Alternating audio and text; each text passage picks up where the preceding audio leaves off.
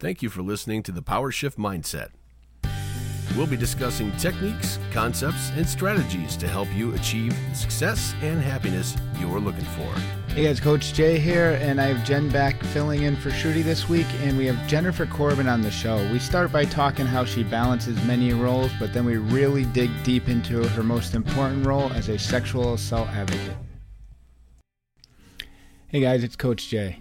Just want to let you know that I do offer life coaching sessions, and if you go to beammotivation.com, you can read more about me and my background and what I've done with coaching in general, including life coaching.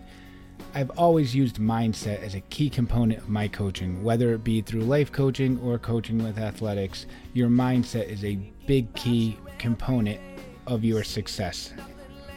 We've talked about accountability on the podcast as well and having your circle and the people around you that support you.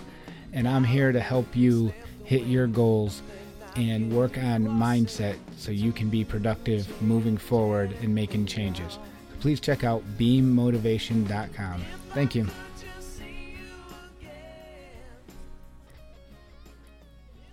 Hey guys, it's Coach Jay, and I'm here with Jen once again, pinch hitting for Shruti, and we have a special guest, Jennifer Korbin.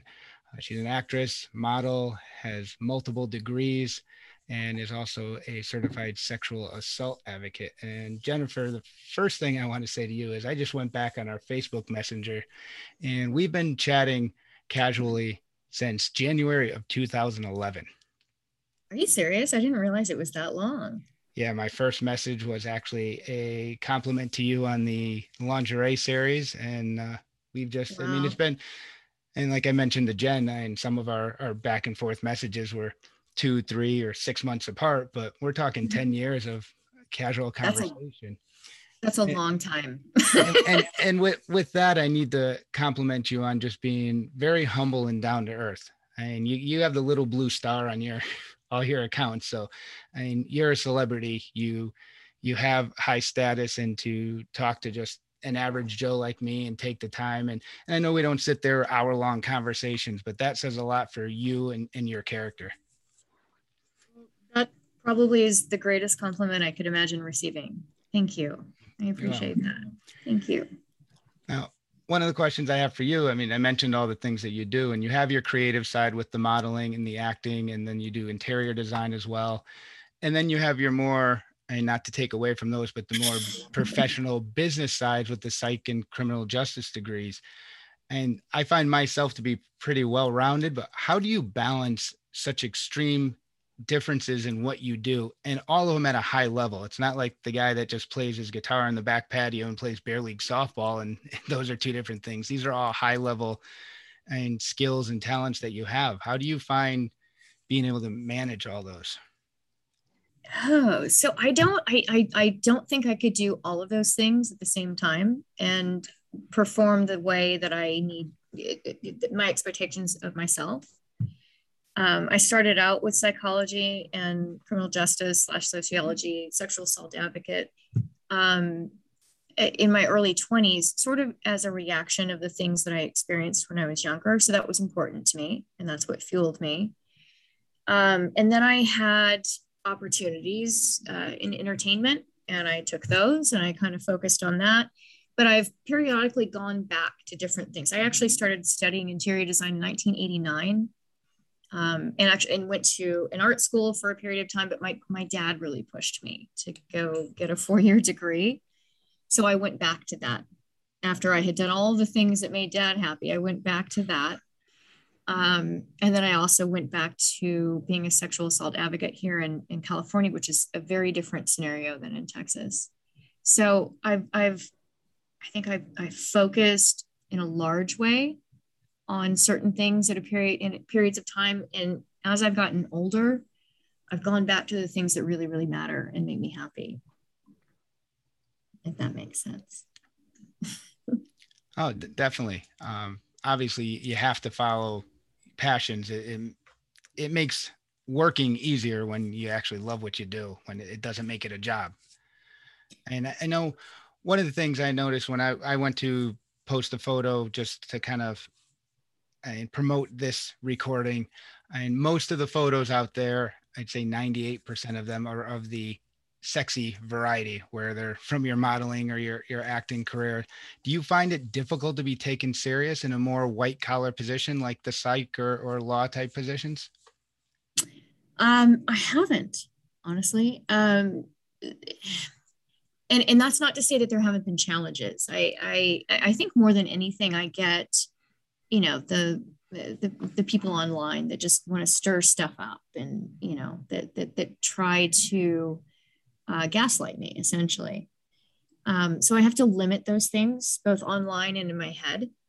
Um, but in terms of I, you know so when i when i'm working as an interior designer or if i'm working in any other capacity other than entertainment i present myself with my real name first of all and people get to know me and know my skill set as such.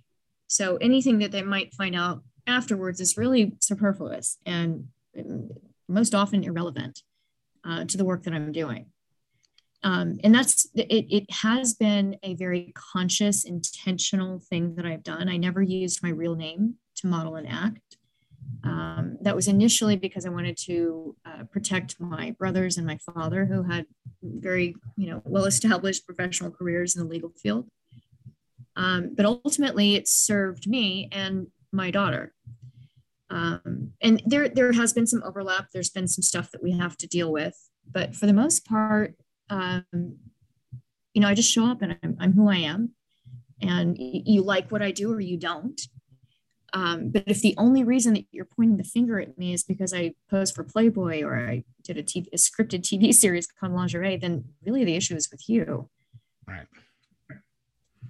Yeah, I mean, unfortunately, some people. you, you, what was that? I see Jen nodding, and I love that. I, I, I love that. well, I find that's the case with so many other things as well. You know, if someone has a problem with you know what you're wearing or how you speak or how you write or mm-hmm. your particular stance on any type of topic it says more about them than it does about you. It absolutely does. And then and, and you know and then when you're when you're talking about fields like psychology criminal justice sociology or sexual assault advocacy in particular where is the room to point out what you're wearing or what you posed for in the past? What, what, how does that work in that field? It's so incredibly hypocritical. So it's it's when you, you open by saying that you that you think that i'm i'm grounded and, and i'm a real person i really am. So all of this other crap the makeup and the clothes and all the that that was entertainment. This is who i am um, and I and I really stand by that. And it becomes easier as I get older. It, it, was a little more difficult when I was younger. It's part of what you do. It's not who you are. Thank you. Well said. Yes. yeah, we have had a situation like that kind of, and my wife and I actually met online uh, through photography back in the old AOL dial-up days. I just did a search in Connecticut photography, and her name came up, and and we've done all sorts of photography from family stuff and i coached high school sports and did senior photos but we also did and some nude photography and, and modeling stuff and she would get worried because the the portuguese community is very close knit. It's like if you do something in the portuguese church in danbury an hour away in bridgeport they're going to know about it type of deal. And there happened to be a portuguese family that owned a, a strip club in danbury and i asked her i said well your family owns this. I mean do you did you get any flack from the Portuguese community? She said, at first, they did kind of turn their back towards them, but then they realized, you know what? They're just the same people. They own a business that just happens to be with the business. And kind of like Jen says, it's what you do, not who you are. And unfortunately, some people will judge you by one little component uh, of who you are and not the overall picture and not even fully understanding it it's so true. It, it, it, that's oh my gosh. Um, so many examples come to mind, and it, it's it's hard to to pick one. Um, but there there is so much hypocrisy just um, in society as a whole. But then when you get into these, um, you know, the the more closely knit communities, and I didn't grow up. I, I mean, I grew up in Dallas, very judgmental place, but I wasn't. Um, I wasn't part of a particular cultural group or a particular re- religious group where that's even um, it's even it, it, it's it, it's more of an issue um, but I just see, I mean, you know, we, we, we and I, I, I, hate to bring politics into this, but it's a perfect example. Andrew Cuomo just passed some, what was it, three years ago? The sexual, I mean, oh my God. And in his mind, he didn't know that what he was doing was wrong. Please. I mean, there is so much hypocrisy that goes around. And, and I think ultimately, it doesn't matter what culture you came from, what country you came from, what religious background you do or don't come from. It's about what you put out there. I, I just saw something and I don't know if it was, I mean, you can never, you can't believe everything you see online, but it was a picture of him on, I'll say a particular news station, um, just because they're all politically laced as well. Um, but the caption underneath it said something like "I'm I'm not a creep, I'm Italian" or something like that. And I was kind of talk I was kind of talking to my wife about it. Well, it, here's the thing because like I said, oh. I, I coached high school sports. Now my wife and I worked on a religious retreat one weekend, eh, which was for high school kids. So now that Monday I go back into school, I'm walking down the hallway, and one of the Portuguese girls who was on the receipt on the retreat a high school student walking towards me. This is at the end of the day. I'm walking to, to meet the soccer team. We walk down the hall. We see each other. We say hi. Immediately, we give each other kisses on both cheeks. I keep walking. I'm thinking, oh, geez, who just saw that? I mean, we just nice. spent a three day weekend with each other. It's the Portuguese community. You, you, give kisses on two cheeks. We know each other outside. That's the culture. That's, it. but at the same time, it's like, geez, did I just do something wrong? Could I lose my coaching job for this? Could I? And, and it, there was nothing sexual about it, nothing erotic about it. It was a cultural thing that both of us did without even thinking. It just muscle memory. And then we walked mm-hmm. past each other. And I mean, there are cases, and not to say what he did or, or didn't do is is right or wrong, but sometimes there's there's times where it seems like you almost have to be overly cautious because if the wrong people see things. I mean, we joked about it when I was coaching high school baseball. If you're a baseball fan, what do you do when you take the pitcher out? You grab the ball from him, smack him on the rear, and he goes into the dugout. You do right. that now, and it's I mean, that's just it's just what you do in a baseball game. And it, it's tough when you have to watch out for every little move because some of them can be blown out of proportion. I, I, listen, we live in really precarious times, um, but it, my philosophy on that is that the pendulum swings both ways. It has been so far one direction, and now the Me Too movement um, has brought it the other direction. And I feel like we will find more of a balance. I think when you're, um, you know, when you're a teacher or a coach and things like that, yes, you have to mind your P's and Q's a bit more. Um, and things can be taken out of context. And, and I, I feel you in that situation. I, I don't think I would ever take a position teaching kids for that reason, I, you know, I might be guilty of the same thing. In the situation with um, with Governor Cuomo and so many others, is they use that excuse as an excuse. I mean, you don't uh, put your hand up a woman's blouse because that's your culture. You don't right. slam the door and make her afraid of you. You don't retaliate. You don't do all of these things because of culture. That that's just the weakest thing I've heard in in ages. And I got my oh, I, I agree with that. Yeah, I agree with that 100%. I mean, there are people that are trying to dig for every every reason to like you said use an excuse. And I, I know and, Jen- and, and, on the other side too, there, you know, there, there are, like I said, the pendulum swings both ways. There, there are people that are hyper on both sides of this. Well, let's and, say, let's go with um, Bill Cosby. I mean, I, I kind of have the the argument, and I have some stats we'll get into after this, but take Bill Cosby and and everything that he allegedly did, and and some were proven, and probably some were also probably proven to to not be true. But I'm wondering how many people have something happen by, we'll say, a, a B list or C list celebrity, so to speak. They say nothing, and then all of a sudden, this person becomes a Bill Cosby of the world with millions of dollars and like, ooh, here's my chance to hit the lotto. Well, it mm. was just as wrong 25 years ago as it is now. Why wasn't it reported then? Or did you wait for the jackpot? And and my answer to that would be it, it could be both. So 25 years ago, it was not okay to come out and say ABC, you know, this person did this to me. You wouldn't have been heard. You would have been shunned. That person had power it would have um, ended all of the things that you had worked for up until that point. And that's the whole point of the Me Too movement.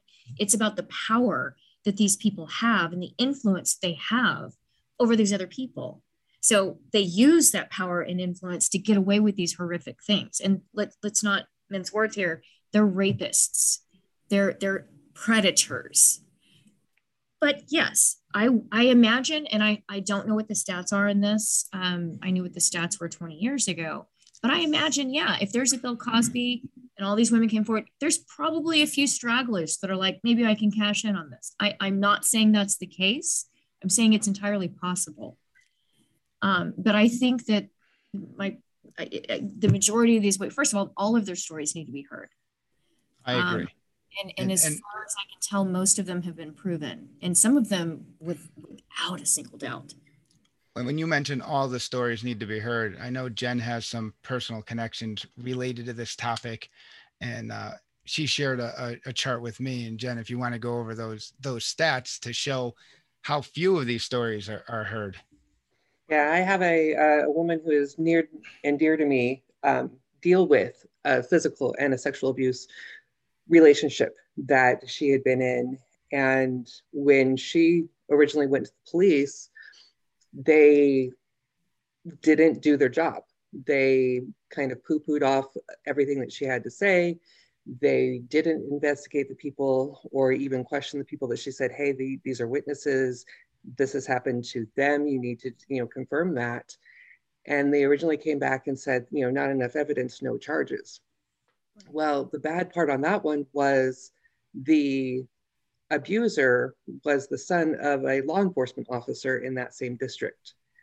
And it to to her it felt like it was, you know, nepotism and oh, he can't do anything wrong and let's just, you know, brush it underneath the brush it underneath the, the rug. It took six months to get charges. When they did finally agree, when the DA finally agreed that there was enough evidence, um, there was 10 charges, four first degree felonies, one second degree, and five third degree felonies against this individual.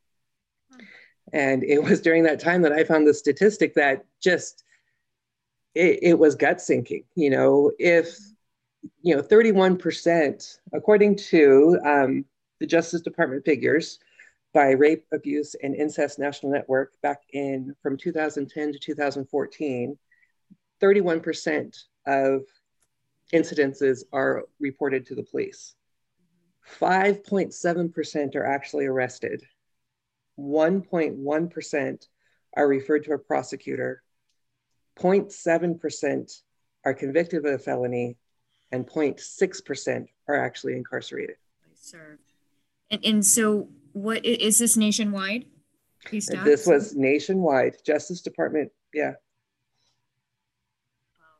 So um, I'm, I'm just, it, it's, it just blows me away every time I hear something like this. So, you know, they, they, the average that, that I had heard is, you know, 25% of adolescent girls and women have been sexually assaulted in one way before the, before the age of 18, actually.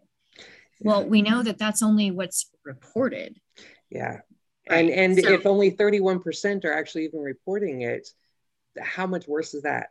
You it's know? at least double. It's at least double. In in in in in my work as a sexual assault advocate, most of the survivors that I meet with never report it um, for a variety of reasons and and mostly because they have no support and also because they know that they're going to be re-victimized during the whole process and and that oh my god these women that have come forward and you know in the whole epstein thing um it, it, it, there are there just are a few women that just will stop at nothing um i i can't i mean these are super women to me their their, their cases have already been proven but they are um opening themselves up really to public scrutiny of all kinds. And then, I mean, Jesus, what I've dealt with on social media, that, you know, people calling me whatever, couldn't even imagine what that's like for them.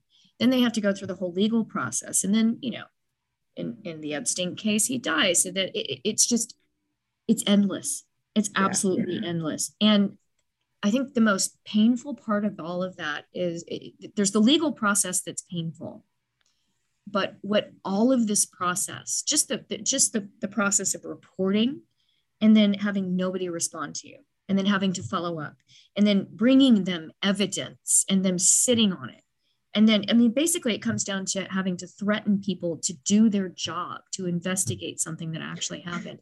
And what it actually tells you is it doesn't matter. People can do whatever they want to you because you don't matter.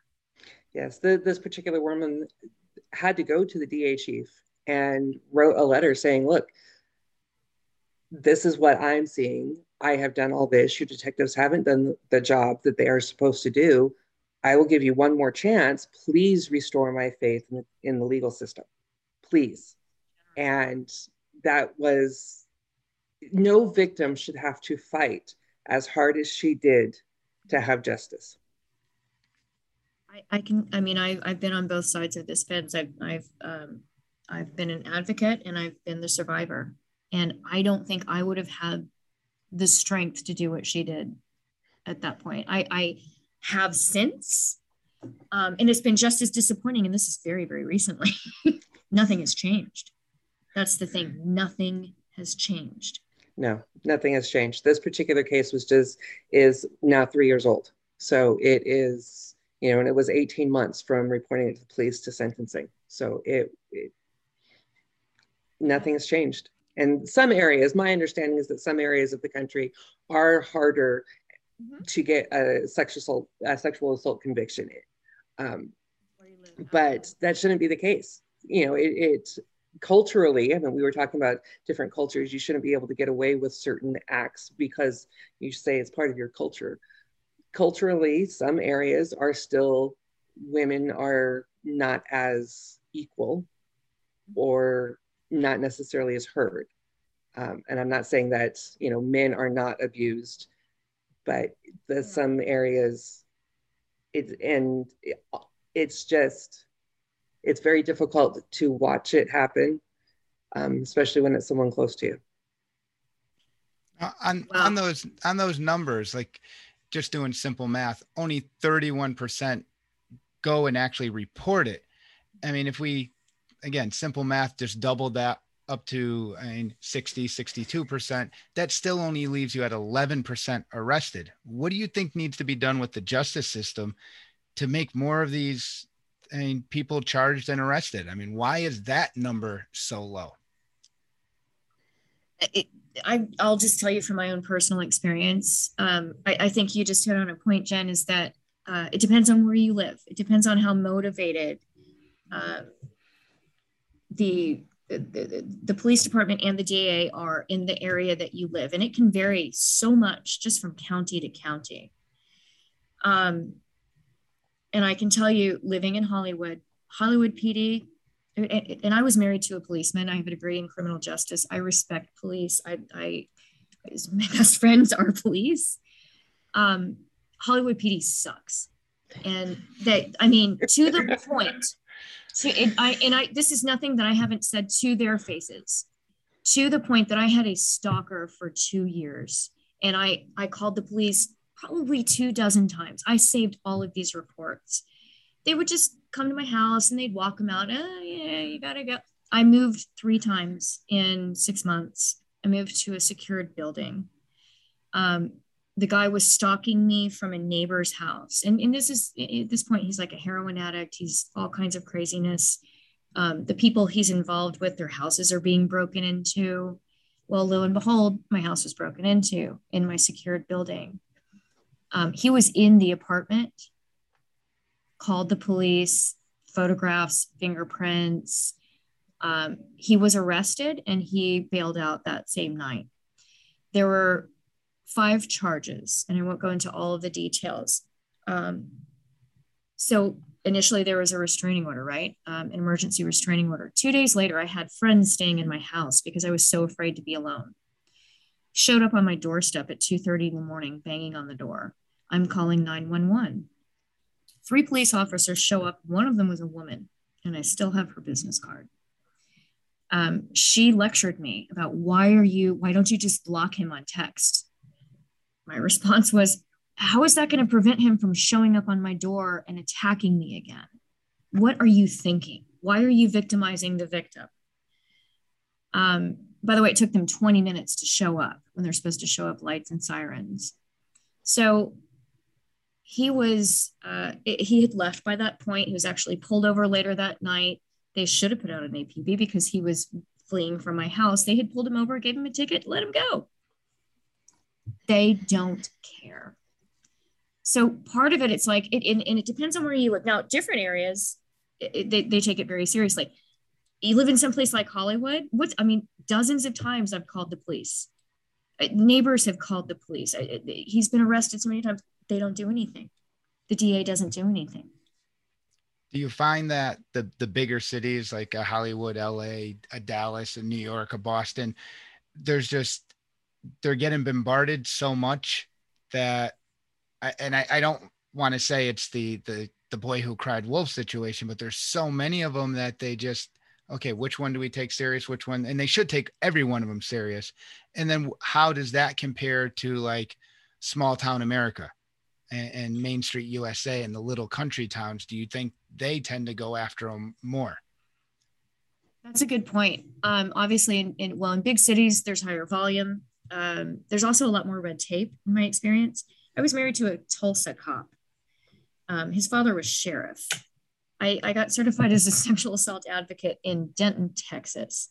So I'm doing ride-alongs with police. So I know how they're they're technically supposed to behave, how they're supposed to respond. Um, and I've seen them respond that way in places like Dallas, um, even New York, um, even parts of Los Angeles. But in other areas, they just don't care. It, it just, it, where I live right now, they don't have an advocacy program at all. They don't even they don't consider advocates. They their um, their policy is that if they're called, for instance, to a domestic, they're going to arrest someone. So a woman could have just defended herself and broken a window, but she's going to get arrested because she admitted that instead of the guy that you know assaulted her to begin with. So it, it, it policies vary so much from from place to place. Um, but when I got certified as a sexual assault advocate, this is like 1995. So we've known better that long. It's really a choice at this point. Who's going to actually implement that? City council, DA, like uh, we need to start. We need to start paying attention to our options and insisting that those options are actually implemented where we live. I think, I mean, obviously, this is one of the most serious topics and stuff, but I think when we get someone like the goofy and lawsuits out of thrown out like when you spill a hot McDonald's coffee in your lap and you can sue McDonald's for a million dollars and and you have a judge that that awards this victim a million dollars for spilling a hot coffee when when the judges just say nope not worth my time. Go home. And we throw all that those stupid cases out um, like i said i i coached high school sports in the rule book for high school soccer for the national board of high school sports, it was written that all permanent structures must be 10 yards away from the field. Well, someone in Connecticut, the state that I'm in, got sued because there's a permanent structure closer than 10 yards from the field. Now the official rule is it is recommended. They actually changed the rule because someone got sued. So when stupid things like this can can win law cases hot coffee or or the guy running out of your house with your tv and he trips over your cracked sidewalk and he sues you oh, and, and, and wins. yeah. when those things when when our our legal system just says no we're not dealing with this. You're the idiot. Get out of here. Okay now we have more time to invest into taking serious cases like this serious and having time for it. But when we're wasting our time on hot coffee cases mm-hmm. and i think that's ridiculous you know, there is something to be said for the Wild West, right? Where you just kind of take things into your own hands. yeah, um, vigilante justice. yeah, and, and, God, I'm not advocating that. No, no, neither am I. No. It it's it, it doesn't but, solve anything. It actually yeah. no no matter how much the the dads of or the moms of a sexual abuse victim want to just deal with it and put that person down because they hurt their baby. It needs to go through the proper process for everyone. It not only helps the the the victim, the abused, to feel like they have control, that they have the power, and they were able to mm-hmm. take at least a little bit of that back from their abuser. It allows the community to see that you can't get away with that. You, even though we all know, unfortunately, that it happens a whole lot more than it actually gets reported, when it does go through the full proper legal process and has an appropriate outcome, it looks, it appears to the community that, okay, this is how things are supposed to be. So, what was the statistic that you mentioned where people actually serve time or are convicted? What was that that number? Um, disgustingly small. Um, so, 0.7% are convicted of a felony, and 0.6% are incarcerated. So, and tell me, maybe maybe your friend um, or maybe you know the answer for your friend to this. I feel like um, it, in an ideal world, yes, there would be this evidence, there would be a trial, they would be convicted, and they actually serve time. They or they you know they have a punishment. Um, obviously, mm, I mean, really, that that that's a that's a long shot. So I feel like the process, if it has anything to offer, it's that you have faith in society because you're walking around as a woman and you, you, you got to deal with all of these things all the time that, you know, I mean, working for the governor, I mean, whatever the, the situation is. But when the police fail you and the DA fails you and the city council people that you voted for fails you and everybody around you fails you, that's when, in my experience and, and a lot of people that I've worked with, um, we just become recluses. That's when you're just like, well, what's the point? yeah. you know that's what just the world has failed you and that's the real damage is when you have destroyed the person. The physical act is one thing but when you've destroyed the person and that that's not just on the perpetrator that's on everybody else who didn't do their job. Exactly. Just like this woman when she sent the letter to the da chief mm-hmm. begging for her for the chief to restore her faith in the legal system because no one no one had done anything for her at that point. And even when the the legal the, all the court proceedings ended up and the abuser did opt for a, a plea agreement and did plead guilty when she announced it to those closest to her she goes i did this not the system the asinine system fought me the whole way. It's because of what I did that he is where he's going to be.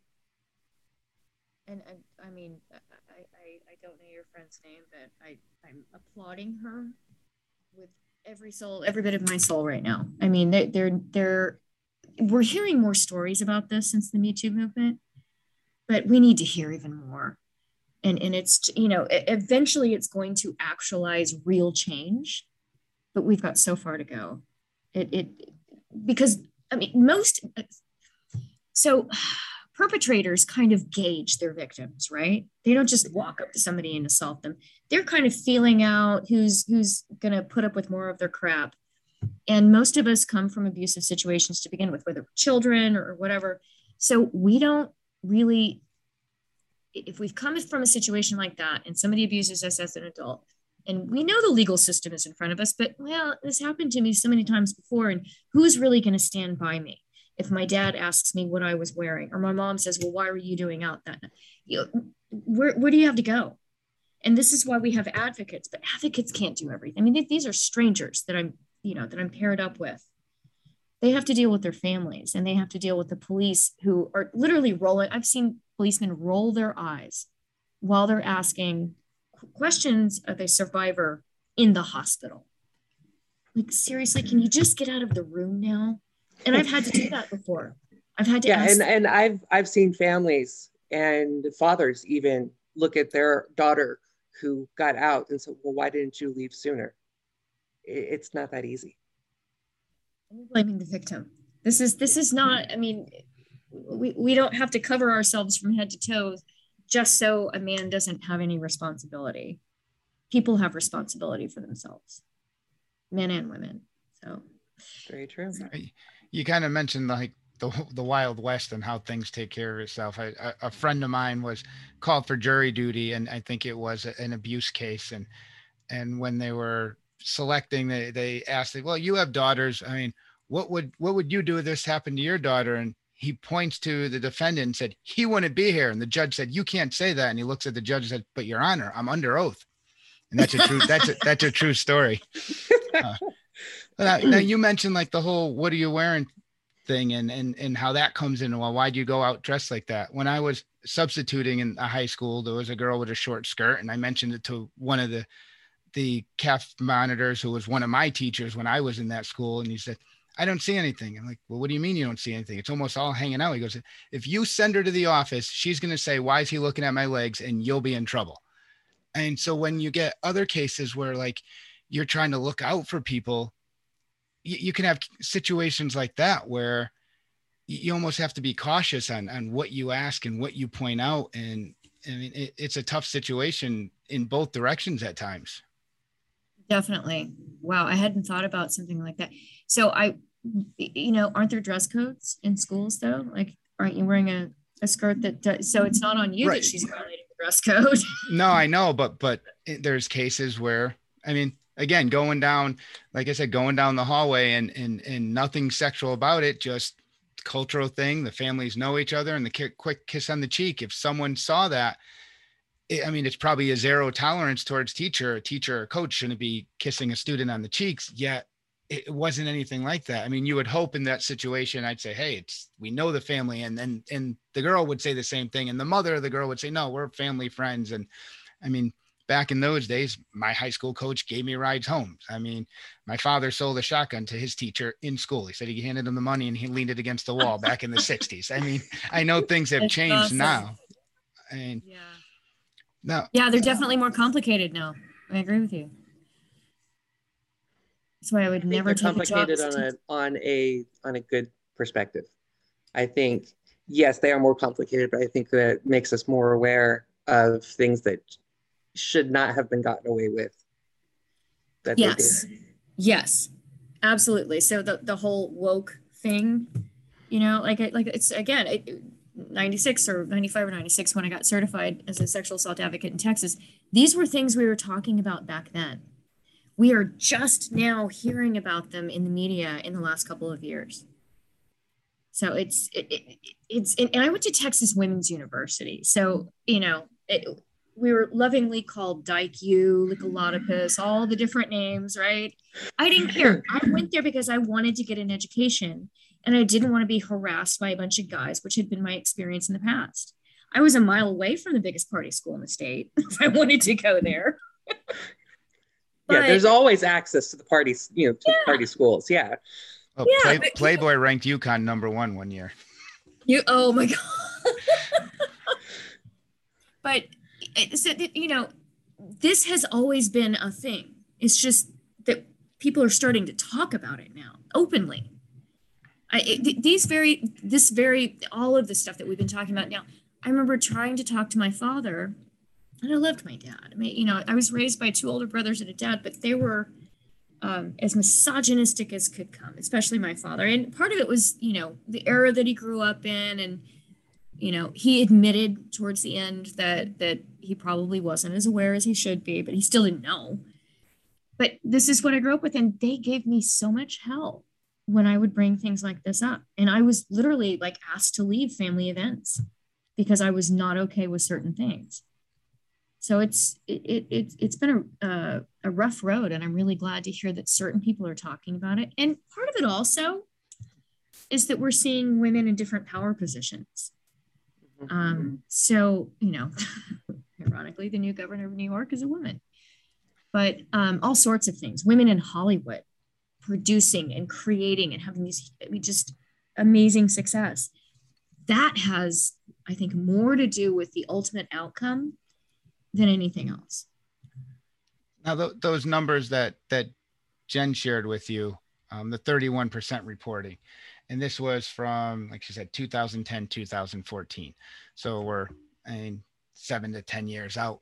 Do you think now that more people are coming out we had the whole thing with usa gymnastics and, and with that said i just had the thing pop up in my email that my safe sport is uh, expiring in 30 days. As as a level three usa archery coach i have to take safe sport training which is the whole mandated reporter thing where we have to go through a training and watch those. And i don't say boring to to discredit them but the the videos on, if this happens, who do we go to and how how we handle situations. But I mean, now here we are, seven to ten years later from this report, where only 31% reported it. USA Gymnastics and all those athletes coming out, and we're seeing it more in the forefront. Do you think if they did this same report now, hopefully these numbers are up, or five years from now, these numbers of at least the reported ones, let's get more than 31% reported. And then once that happens, hopefully everything jives and the arrest and the and convictions go up as well. I, you know, I, so that was 2014. I honestly don't think that the number that's reported now is going to be that much more than what it was then. And the reason, so I, we're hearing about different situations. So USA Gymnastics, I was I was a competitive gymnast and I was uh, picked for the 88 Olympics, and I would have been in that same group of people, and ultimately didn't go. Um, so there's a part of me that, by the skin of my teeth, I would have been one of those victims. Now we look at Simone Biles, and she just, you know, took herself out of competition to take care of herself. That is not something that was ever even a consideration um, back in my day in gymnastics. This is, I mean, and not only did she take herself out of it, she put herself back into it, and she was given that freedom. This is never something that was ever even considered, maybe five years ago it, it, it, it, the, the first person that talked about mental health and taking care of themselves that I remember, um, the swimmer Phelps, um, so many years Michael ago. Phelps. Mm-hmm. Michael Phelps. But so we're talking about USA Gymnastics. We're not talking about um, going to the police again. And I, I, think it has to do with the system that you're operating in. Um, and there are all kinds of systems. If you're operating in a corporation, you know, what does that look like? USA Gymnastics, what does but in, and also in what police department, what DA, where do you live? So I think things need to change on a um, on a bigger level before we see those reporting numbers go up because people are just they know i mean it, it, as an advocate i'm, I'm not going to sit there and tell them oh you're going to you know you're going to fill out this paperwork and you're going to have a hearing you're going to get a restraining order you go to trial and i'll stand by you and you're going to be fine no most often that doesn't happen no, it is a very rare circumstance to have a conviction. Or, or even for it to go to trial, even for them to be given the, the, the, the acknowledgement that it happened. Yeah. Yeah. So I'm, I'm, I'm wondering, I mean, obviously as a parent, you'd always protect your, your child, but I'm wondering how many like parents yeah, with a Mossberg 30, 30 and a pistol grip. how, how many parents out there and a 16 year old daughter? Well I, I have a, a, sister who's 19 years younger than me and I, I, remember joking when she was younger saying when the first boyfriend comes to the, the house me my brother and my father would all be there cleaning the shotguns as, as he walked through the front That's door. uh, but like I, I read a, a, a post on on Facebook where they're talking about Simone Biles and and there are so many out there saying that oh she let the country down she let the team down and why not be another Kerri Strug who went and, and toughed it out and this and that. And this one father wrote a thing that remembers when he was younger watching her do that vault on the bad ankle and and, and limping off and, and yeah pain I met her. and, and and how tough she was to do that. But he says now watching it as a father with his young kids and seeing the kids saying, but why'd he why'd she do that? She was hurt. Looking at it as a father, he wasn't as impressed that she went through and did it. I mean, when he was younger, that was like, oh, there we go. I mean, like I said, you coach high school sports and you want the tough kid that's going to play hurt and, and do this and that. But now, when you're looking at it from another angle, you would think more parents would be out there having this conversation with their kids when they're younger hey if anything happens you need to say something. You need to report it. You, you, you can't hide these type of things.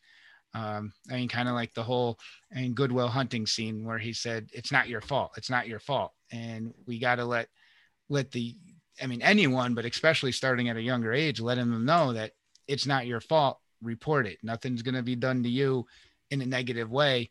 And hopefully and they get the support and these numbers come up. If if that 31% gets up to that 60% or 70 or 80%, I mean, the the legal system is going to get bombarded so much that they're going to have to do something about it. So, okay, a couple different points here. Um, in terms of sports, I mean, we're seeing this all the way through, right? Football players, head injuries, um, more protective padding in pretty much every single sport. We're protecting our kids. And I think as a whole, society is evolving from the, you know, the old World War II kind of it just just grit it, bury your teeth, and you know, whatever, move on.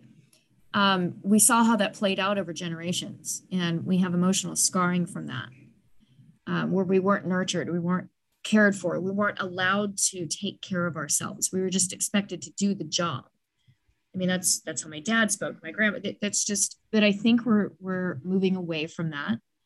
Um, I think it's a, hopefully beginning to become a more inclusive society where more people have a voice. So we're talking about emotional scars here, though. So, um, like with Simone Biles, it, it, it was, I think it was I mean, she talked about the spins, and I know as a gymnast, I never actually experienced the spins, but I had friends that did. Um, you can kill yourself easily doing anything that she does, um, having the spin. So what she's supposed to risk her life to for entertainment for these people that would otherwise criticize her. I think that's ridiculous, and I think those people are on the fringe. I would like to think so, at least. Those people are on the fringe now. I think more people would appreciate what she did and took the stance. That that's kind of what I took from it. Maybe I just live in California. I'm from Texas. No. I still live in Texas. But no, I think it, it was definitely big for her to come out and I mean huge. the the world watched it. It's not like it was a national event. This was international and and coming from just an archery fan and, and coach, we watched the archery. And Brady Ellison, our number one archer, is the number one archer in the world. So he had the pressure from USA Archery and all the art, archers in this country. But unless you're an archer, you really don't watch archery. As much as I love the sport, no one else is turning the, the no one else is setting their alarm at 1 30 a.m. like I did to watch to get up and watch Brady live. So I didn't have to watch it in replay.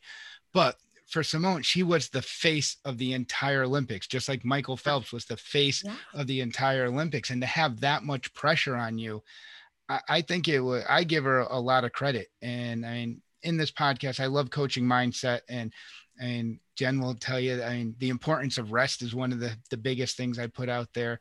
Oh um, but I, I give, I mean, someone who asks for help is showing more strength than the person that just trudges through it. And the kid that goes to the coach Absolutely. and says, Coach, my ankle hurts, rather than, you know, I'm going to go through it and now you broke your ankle or you tore something and you're permanently injured and, and will be crippled for the rest of your life. Being able to ask for help is a tremendous strength. And I, and I point that out to people all the time. That, oh my God. So, yeah. there should be more teachers and coaches like you. It, it is, it's hard to ask for help. You're making yourself vulnerable. You're setting yourself aside from the rest of the team or whatever the situation may be. Um, and, and, and you're taking a risk because you may or may not know how that's going to be received. It, it's, it, it takes tremendous strength um, and humility to ask for help. But it's only then that we get the help that we need. But you're right. It, it's, I, I think exactly what you said should be taught to every child every day of their elementary school years. Now, and going forward to to start wrapping things up on on both sides. So from the the victim side, what do you think needs to be done? Like you said, you don't think these numbers are going to go up for for more victims to to report it and and let their voices be heard. And then on the justice side, what do you think needs to be done for more of these and predators to be convicted and for there to be more consequences? Because in both sides the numbers are too low. We have too, too few of the people reporting these crimes. And then of those that are reported very little being done about it so wow a complicated situation but i would say for the people who are reporting that this is the first step of your survival you are no longer a victim um, whether or not the outcome is justice, you know, as, as we would see it, you've already become a survivor. It, it, it starts the process. There are resources. Um, and quite honestly, you know, it, it, a lot of these, I've been in situations in a hospital room where the father won't even look at the daughter because she's been sullied. Um, some of those families have cultural issues, and some of them are just assholes. Um, it's you know it can be Texas or it can be Middle Eastern. It it there it happens kind of all over the place. But I think I feel like the more resources and the more support we can provide survivors, both men and women, and and of any identity, um, the more those numbers are going to go up. Um, in terms of actually seeing justice and convictions, that's a whole nother ball of wax. That's going to take a lot more time. So I think I think the main goal should be survival, um, and then those people that survive reach out and help other survivors. It becomes a culture.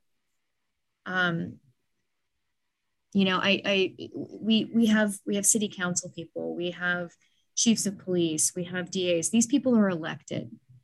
Um, they're you know, the way that they react to things like this should be made public. Um, that becomes our choice. But people need to get involved. People need to read. They don't, you know, don't just, oh, I heard about this person because my girlfriend said she was. No, you need to actually read and see what they've done in the past. You know, participate. This is this is a, a gift that we've been given. But in terms of actual survival and recovery and, and all that, that we're not going to get it from the justice system ever. I hope hopefully there can be at, at least more education on on the victim side, starting before they're victims, so they know what to do if they're ever in that situation and, and moving forward. Like I said, if, if more people report it and the system's getting bombarded, and they'll have to eventually start doing more than they are doing.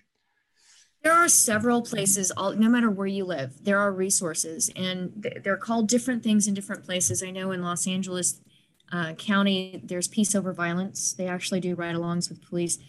These are places that people can call. There's an 800 number, uh, crisis line number.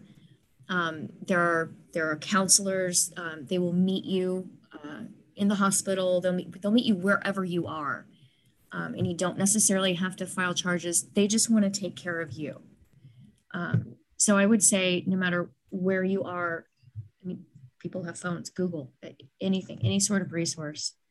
There are resources everywhere. It, and it, it may be a small step, but it may be the biggest step. Well, hopefully people start using those resources and, and making some change. Uh, Jennifer, thank you very much for coming on the show. Uh, I really appreciate it. And, and definitely a lot of information that you gave us, and hopefully listeners uh, can take that and make some changes. Kind of intense, but this was great. Thank you, Jen. Thank you.